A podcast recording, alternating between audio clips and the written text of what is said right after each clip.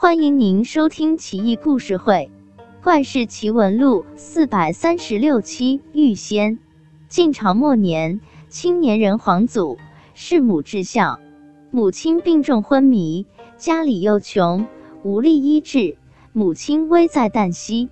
当夜，皇祖在庭院中磕头祈祷，想头磕了无数，脑门都磕出血来，心中默默祈愿。恳求上苍垂怜，自己愿意折寿，换取母亲康复。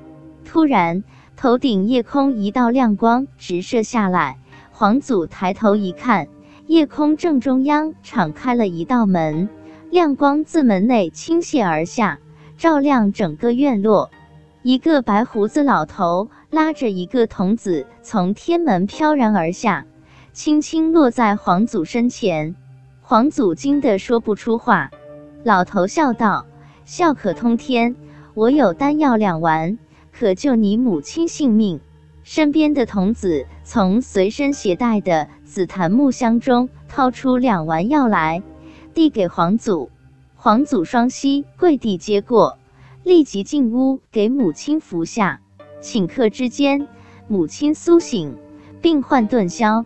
老头和童子当晚就在皇祖家借宿，皇祖激动的睡不着，在床上辗转反侧。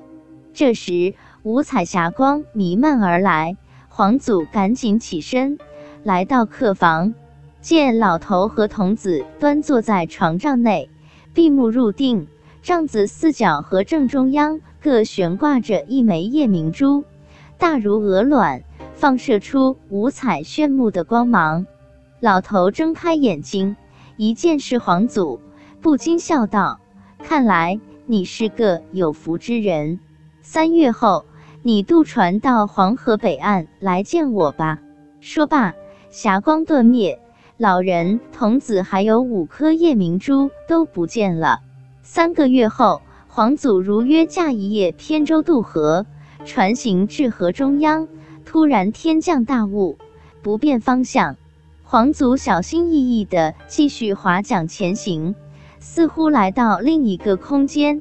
只见大门牌楼金灿灿、雄伟壮观，上书“善福门”三个大字。远处亭台楼阁，气象万千，有水流蜿蜒曲折，名叫冕元池。水中芙蕖花怒放着，大如车轮，异香扑面。老人和童子微笑着迎出，皇祖赶紧跪拜。老人说道：“福地洞天，为你而设，今日有福来此，就不必回去。你母亲我自有安排。”皇祖激动不已，到处参观游览，极度震撼之下，他悄悄问童子：“小弟弟，你在这每天都干嘛？”童子皱眉思索良久。说道：“啥都不干啊，怎么样？”